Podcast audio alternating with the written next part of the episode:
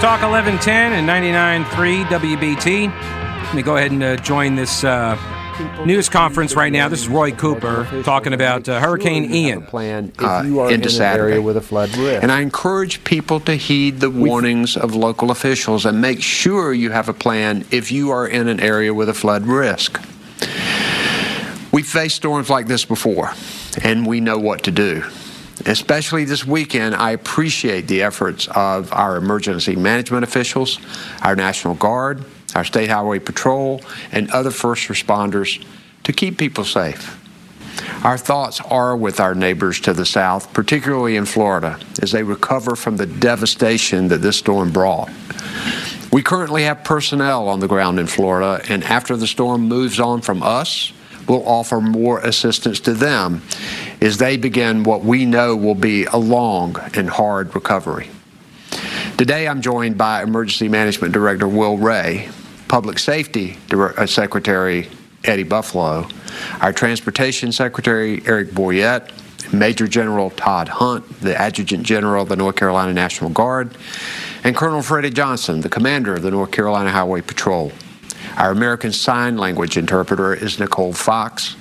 And behind the scenes, our Spanish language interpreters are Yasmin Mativier and Erica Kugler.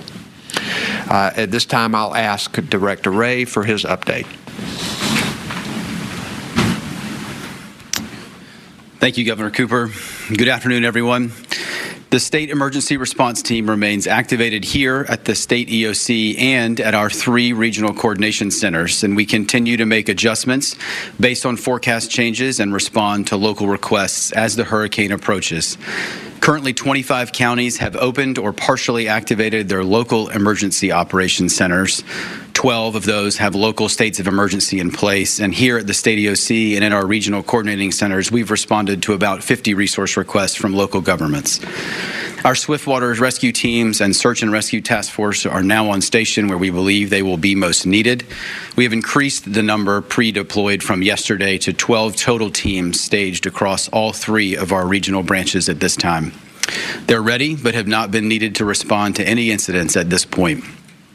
The North Carolina National Guard has mobilized a number of force packages to support emergency response. Those personnel and vehicles are ready and pre staged across the state in Asheville, Wilkesboro, Conover, Burlington, Greensboro, and Mooresville. Additionally, as we said yesterday, support from the Department of Transportation, the State Highway Patrol, the Office of the State Fire Marshal, and the Office of EMS continue to be engaged across the state to support effective response operations. Authorities in Cumberland County have opened a shelter in Fayetteville for those who need refuge from the storm, and the Rock City campground at the Charlotte Motor Speedway remains open for hurricane evacuees as well. We continue collaboration with our local partners for potential post impact sheltering needs, especially related to power outages. As the governor said, we are seeing power outages across the state, and while they are focused largely in the southeastern part of our state at this time, we are seeing them pockets of outages across all three regions of our state, and in the last hour have seen a steady increase in progression. As this storm progresses, the Ready NC website will be a place where you can find information on open shelters, on power outages, weather forecasts, and expected weather impacts, and information on how to be prepared. That's readync.gov. As we said yesterday, while we don't expect widespread evacuations will be needed during this storm, heavy rain in coastal counties will make flooding a threat. Visit knowyour, knowyourzone.nc.gov to find out if you live in one of these evacuation zones and listen for your zone if evacuations are ordered. Again, it's good to be prepared, whether for this event or a potential one in the future. With very wet and sometimes dangerous conditions on the roads, please help to keep all of our law enforcement, transportation, utility, and other essential workers safe by observing the state's move over law. Reduce speed and change lanes to give roadside workers plenty of safe space. We appreciate all that those men and women do when the state is experiencing its bad day. The combined state, state emergency response team, local, state, federal, tribal, nonprofit, and volunteer agencies in the private sector remain engaged and are working to ensure the protection of 10.5 million North Carolinians. I'm incredibly proud of the men and women of the team as they collaborate to make sure we can get the right resources to our local communities when they're needed. Again, we also need each of you as a part of that whole of community approach to check on your neighbors, your friends, and family and look out for each other as we move through this storm to make sure everyone is safe and secure. Thank you, Governor. Thank you, Director Ray. And now we'll hear from our Transportation Secretary, Eric Boyette. Thank you, Governor. Good afternoon. I first want to thank all of our thousands of employees from NCDOT and our partnering agencies who are preparing the state for this storm and have helped us respond over the coming days. Your hard work and your efforts are recognized, and we appreciate everything you do to keep us safe. Governor Cooper and I did visit today with our Wake County Maintenance Yard earlier, and we're prepared and watched how our teams are ready to respond to this storm. Our first responders across the state are working around the clock, and the best thing you can do is stay off the road so that they can do their job safely. NCDOT continues to actively monitor and respond to roadway conditions, and our roadway conditions are worsening. We are seeing more road closures as the storm is moving closer. We're keeping our eye on the storm surge in our southeastern counties, including an inward flow toward the Sound and rivers. We are also experiencing isolated flash flooding and the potential for downward trees as winds are expected to increase in some of our areas. Our crews are patrolling areas to respond to any of those emergencies. We have thousands of signs, barricades, and other necessary equipment ready to respond for these efforts. Our staff at our traffic operations centers continue to monitor traffic conditions across our state 24 7. As you heard the governor, all of our North Carolina ferry routes are suspended at this time. Each route will reopen as soon as it is safe to do so. Our vessel activities are suspended today at both our Wilmington and Morehead City ports, and at this time, all state-run passenger trains are continued to operate, but please look at the latest schedules and visit ncbytrain.org. Looking ahead, once this damage is assessed, we will work to get our roads open as swiftly as possible. We may be using some of our contract partners as well, and they are prepared. Remember, as this day goes on, if you encounter standing water on a roadway, please don't chance it. One of our most important safety messages is turn around, don't drown. Never drive around a barricade. They are there for a good reason to protect you. Please stay off the roads in storm affected areas if possible. If you must venture out, be sure to check out the latest information on our road closures and travel conditions at drivenc.gov. And the next few days, please be on the lookout for NCDOT crews and our first responders working in our areas. We want to make sure you, our first responders, and our employees make it home safe to their families. Again, thank you, and please be stay safe out there. Thank you, Governor. Okay, first, if there are any questions from people in the audience, we'll be glad to take them over here at this mic if you'd like to.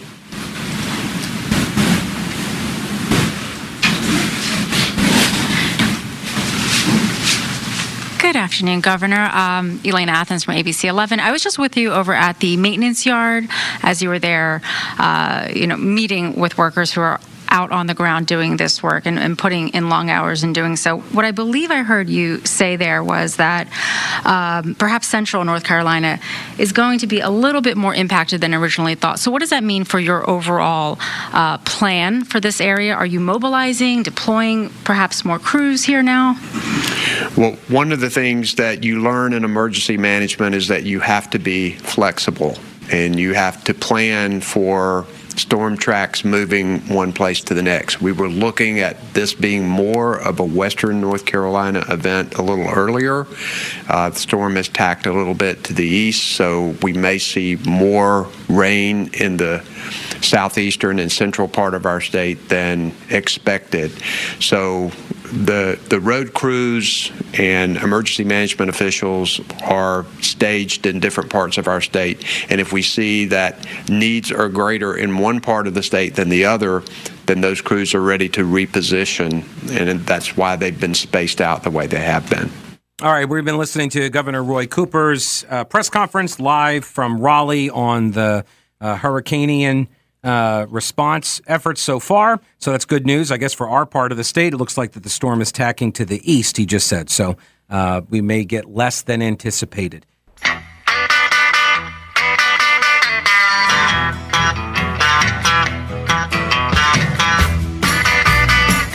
News Talk 1110 99.3 WBT. Well, welcome to the program. Mark Thibodeau from the Weather Channel. For folks who may not be aware, long time no talk. How you been? I'm doing all right. So Mark used to uh, be on my show up in the mountains every single afternoon, and we would talk weather, we would talk cookies.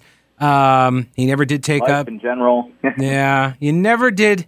You realize I've tried to I've tried to give that idea, the cookie idea, to like every one of your colleagues since.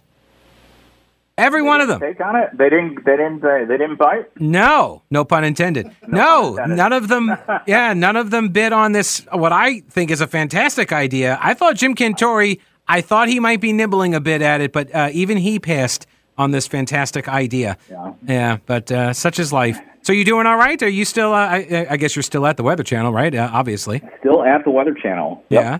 Still. Uh, still chasing these hurricanes and thinking about cookies and you know chasing storms. You, are just saying that because you're talking to me. But anyway, good to hear your voice, sir. And uh, all right, I so let's. I love. I do love cookies. I'll say that much. I just a little too much, probably. uh, all right. So first off, uh, what, what do they got you on now? Are you doing the radio or the TV side of all this coverage, or a little bit of both? So a little bit of both. Yeah, uh, radio today, then some um, some cutting coverage over the weekend. Top and bottom of the hour tomorrow night between eight and eleven Eastern. I think I'll be just giving them some quick updates on what's going on with our our pal Ian, who has caused a lot of headaches for a lot of people. So Yeah. Uh, so all right, so let's let's first look at what has already transpired before we get into the the uh, the the future forecasting here, right? So the what has happened so far is it obviously it ripped through Florida, uh, and uh, from what I understand, like there's you know tons of damage down there. Um, and so, can you give us sort of a, a, a high level uh, report on on what y'all watched uh, and what you're aware of down in the Florida area? So one of the biggest things is, uh, unfortunately, it did what we thought it was. Well, fortunately or unfortunately, it did what we thought it was going to do. Um, you know, people people had all the warnings, um, and it did track the way we thought it would in the Hurricane Center. Um, center made landfall near uh, pretty close to Sanibel Island uh, on Wednesday afternoon. Then it tracked inland northeast, and unfortunately, Fort Myers and Cape Coral and um, places like that were in Naples were south of where the center went in. So that means they had a southwest hurricane force wind pushing all that water up the Caloosahatchee River. That's why we saw so much damage really far north up that river. And on Fort Myers Beach, obviously, we just had a Mongo storm surge, somewhere in the order of seven feet. You know, I was watching, there was a time lapse camera that was planted uh, pretty close to the Lani Kai Resort, which is uh, which is on Fort Myers Beach, beautiful place. But uh, what happened was it was planted six feet up off the road, six feet high. And it, you know, I've been telling people this: if you were to have gone in for, like, let's say, go in for lunch at 11:30 a.m. because there's a restaurant in there, and then come out at 1 p.m., you would have gone in with a relatively dry parking lot, and then came back out with six feet of water, not only up to the camera but submerging it at times, just in 90 minutes. That's Wow. how quick the situation changed down there, and that that one, nothing is more destructive than water. Not only gets things soaking wet, but it also destroys them too after it's being driven in by hurricane force winds for hours on end and that's what did most of the damage down there. One of some of the other lowlights, if you will, are the causeway that connects Sanibel Island to the mainland in southwest Florida is cut off. Literally, there's no way to get on or off Sanibel Island by vehicle. You have to either do it by helicopter or by a ferry that can carry cars back to the mainland. So the situation down there is pretty serious. A lot of folks don't have running water, which is also obviously, you know, the, the very centerpiece of, you know, life itself. We have to have water to survive. So uh, I'm sure that,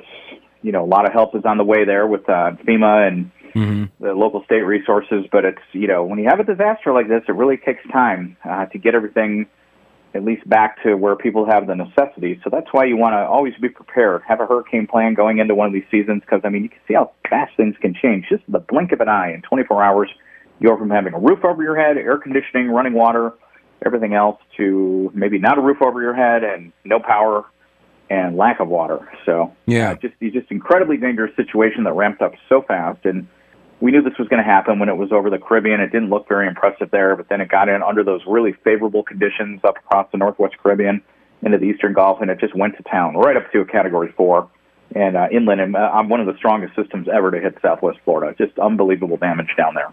So I heard, and I guess this is based just on wind speed, that it was the fourth most powerful hurricane to make landfall.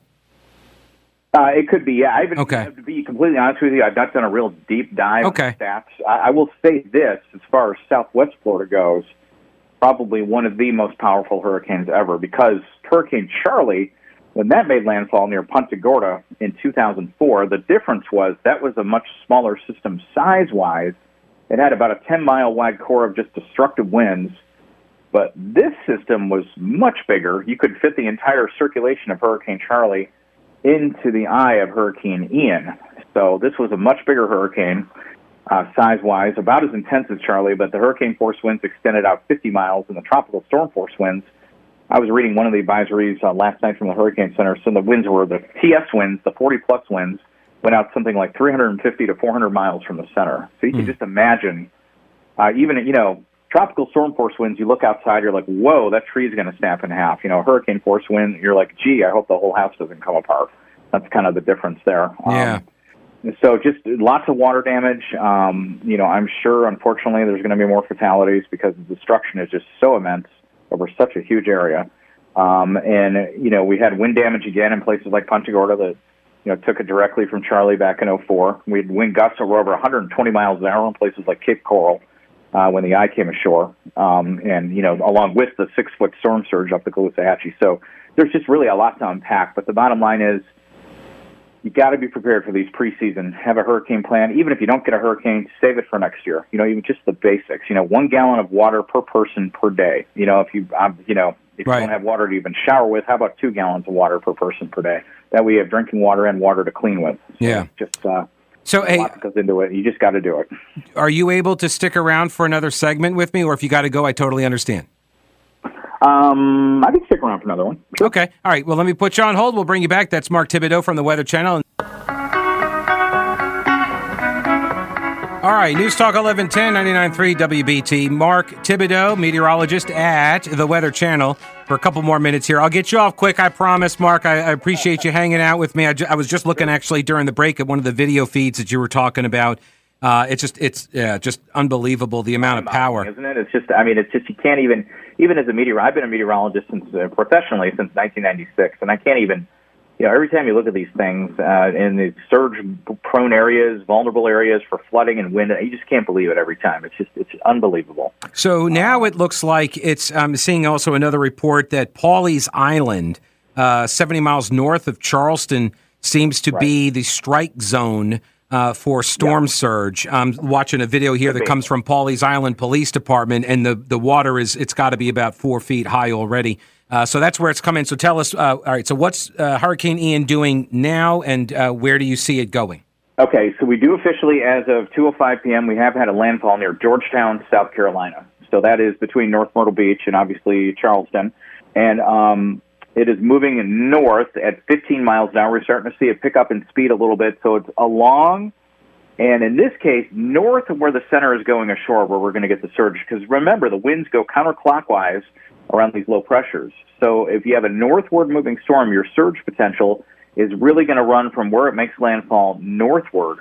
And sometimes when we have these bays and inlets like we saw in Tampa Bay, the water will actually flow out and empty the bay for a little while. That's what we call a negative surge or inverse surge. But in this case, we're talking about a positive surge, an onshore surge, north of where it made landfall, north of Georgetown. Could be on the order of, like you said, four to six feet, possibly locally higher in some uh, cases, especially where we have these uh, areas where the water gets squeezed played in some of these bays and inlets where you have a narrowing of the water. Think of like people narrowing trying to go through a door or something, same kind of thing.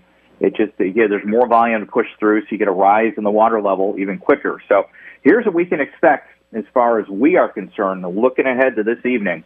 So it's an inland track now to the north, the way it looks, heading up through uh, Midlands of South Carolina. Center of this looks like it's going to pass very close to us, maybe a little east of us. Uh, as we head through the morning hours of Saturday, I'm thinking around 8 a.m. It's going to be northeast of us, possibly heading uh, between uh, Charlotte and Raleigh.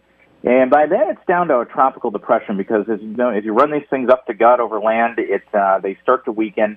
Uh, they lose their wind speeds. It's still going to be gusty. It's still going to be wet, and there still could be some trees and power lines coming down. So in the Charlotte area, that's what we need to think about tonight is the fact that there could be some power outages. We're in a tropical storm warning because the worst is yet to come. The worst of the weather, I think, is going to be this evening and into the early hours of Saturday morning. We're going to see the winds coming up as the system moves a little closer, moves further north. We're talking sustained winds of up to 30 miles an hour with a few gusts of 50 miles an hour. And remember, it's already raining out there, so or it's going to be raining pretty soon. So as that occurs, that's going to wet the tree roots down a little bit. So if we get a couple good gusts of wind coming by and the root systems are loosened, especially on these pine trees and uh, some of the other uh, vulnerable, shallow-rooted trees, they could come down. So if you have a tree right up against your house, you need to think about that. This evening, you might want to be away from the part of the house where the tree is located next to. Because if you get a gust of 50, you know we've seen this happen a lot of times. We saw this when Hurricane Zeta went up through Atlanta. We had trees falling onto houses because we had winds were 50, 60 miles an hour, and it happened overnight. Uh, the good news is for us, I think a lot of our worst weather is going to be in the evenings. A lot of us might still be up to uh, pay attention to the weather. These things are so dangerous when they come through late at night because everybody turns in for the night and they don't pay attention. They just go to sleep, and next thing you know, a tree comes through the house. So I'm not saying that's going to happen everywhere, but I think with a few gusts of 40 to 50, we could have some isolated, widely scattered power outages, most likely this evening into early Saturday morning. We're going to have bands of rain coming across. There is some flood potential. Right now, I'm thinking we're going to be seeing about two to four inches of rain here in Charlotte the further east you go, closer to where the track is inland, that's where the totals are going to go up. You get uh, over towards Raleigh, could be looking at four to six inches of rain. And then when you get up into rain into southwest Virginia, as we head into late tonight and Saturday, some little pockets there up in the Shenandoah Valley might get six plus because of the terrain enhancement. That's always the case with these uh, decaying hurricanes as they move inland. So the worst of the weather this evening into the early hours of Saturday and then improving as we go through Saturday as, as the leftover hurricane begins to move further inland away from us. But just keep that in mind. Tonight, things could get a little rough around here for a few hours with these gusty tropical storm force winds gusting at least maybe to 40 miles an hour, locally higher, and the rain bands coming by. Just a good night to hunker down, stay inside. You don't have to do anything extra special in terms of, you know, preparing for a super duper damaging wind event. We're not talking 80, 100 miles an hour, but we're talking about some gusts in the 40 range, maybe up to 50. So that's like a gale going by. That's enough to knock some trees over, and that's enough to cause a few problems with power outages. So that's kind of what we're looking at, Pete, as we head through the evening here in the Charlotte area. So you're saying I should not, because I was thinking about, like, there's a tree next to my house. It's a tall pine tree. It's kind of old. I was going to go tonight uh, and just uh, chop it down. I should not do Um, that? I mean, you have to go pretty quick.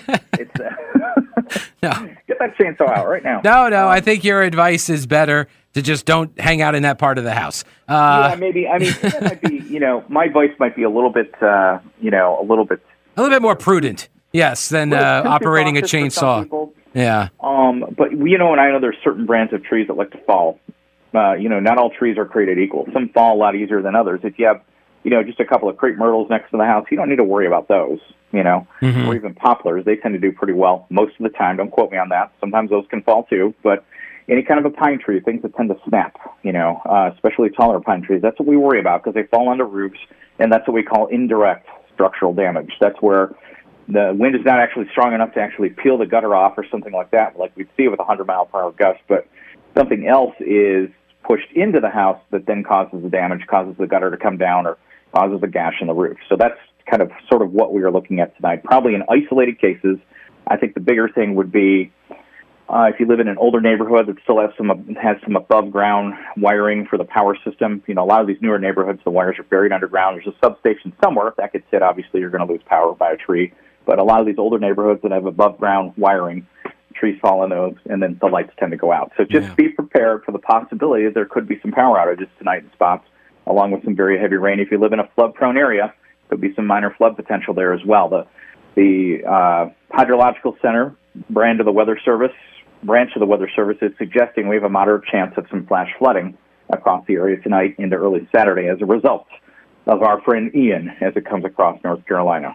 You know, you mentioned indirect structural damage. That was the name of my demolition derby team. Did you know that? That was that was you, like drive trucks in and like you know like kind of like a monster truck type stuff? That's right. yeah, it's amazing how you always know the names of my old uh, my old organizations. You know what? It'd be good. You got to keep up with stuff. That's right. All right, Mark Thibodeau. It's great to talk with you again. Hope you're doing well, and uh, You you sound like you're doing well. And uh, people can look for you on the Weather Channel. You're going to be doing some cut-ins and such this evening. You said right? Uh, tomorrow evening. Tomorrow evening. Sorry. 11. All I right. do believe at the top and bottom of the hour. Subject to change, as with all things storm related. So, Sure. all right, buddy. Thanks so much, Mark Thibodeau from the Weather Channel. You got it. Thank you, sir. Be safe. All right, buddy. Uh, see ya. Yes, uh, it's always fun. Mark Mark always knew all the names of like all of my old bands, all of my old demolition derby teams. It's really amazing. He would just say these names. I'm like, you know what? That was the name of my old. all right.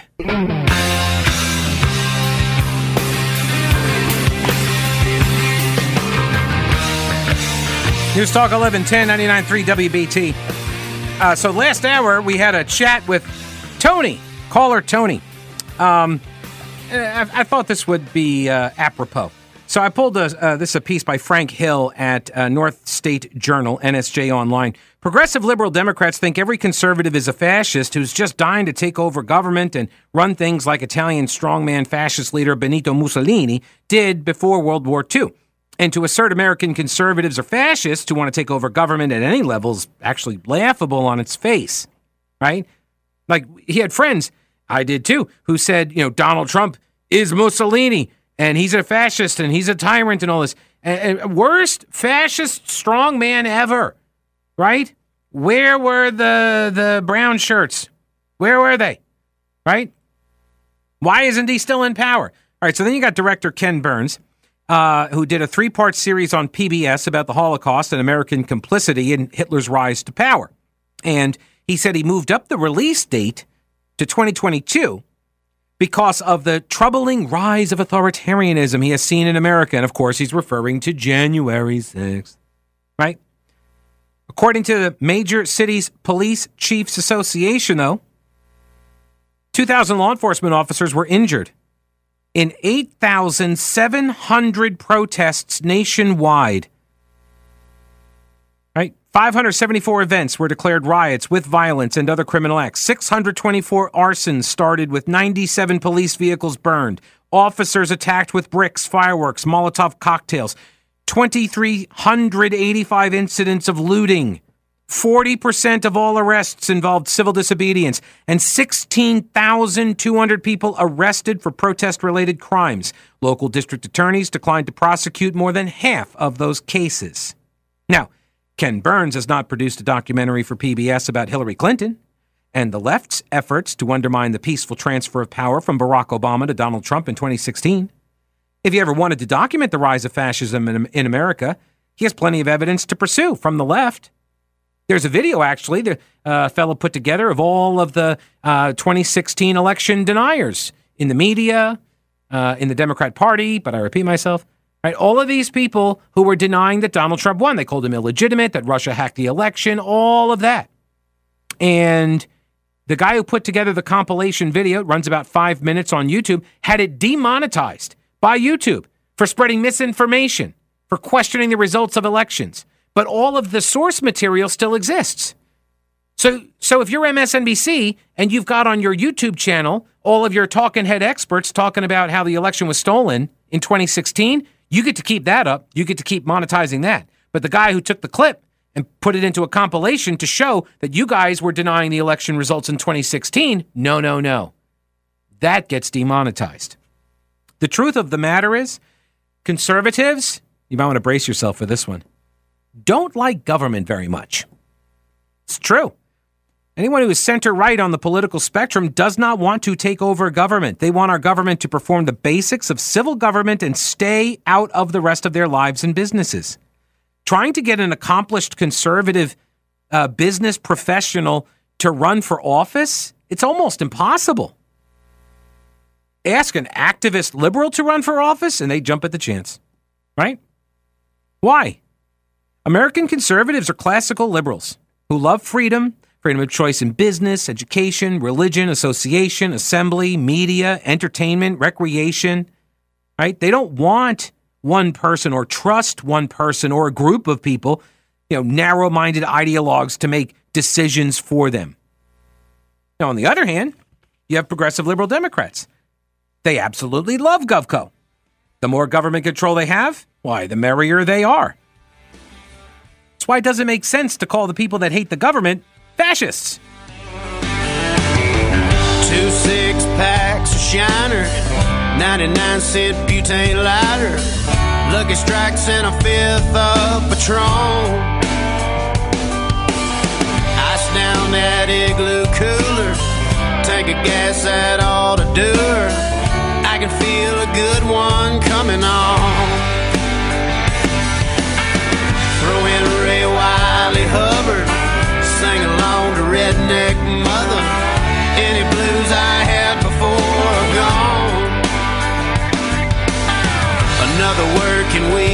Over.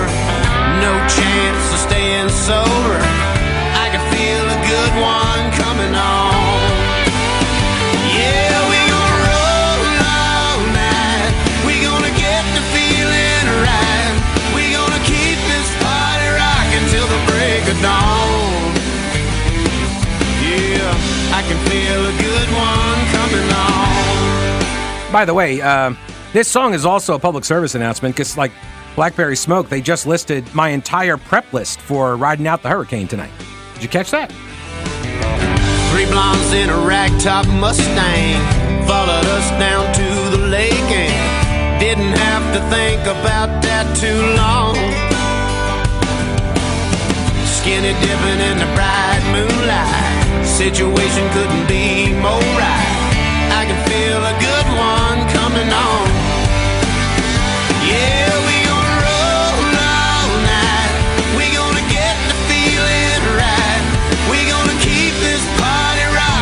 the break of dawn. Yeah, I can feel a good one. Feel like a good one. I can feel a good one coming on. Also, buying those uh, solar panels seems like a really smart decision now. Everybody else's power goes out tonight. I'm going to be able to ride my solar panels. Oh, wait a minute. All right. Never mind. All right. Y'all have a great weekend. Stay safe. Brett Winterble will keep you updated on the latest with Hurricane Ian. And uh, don't break anything while I'm gone.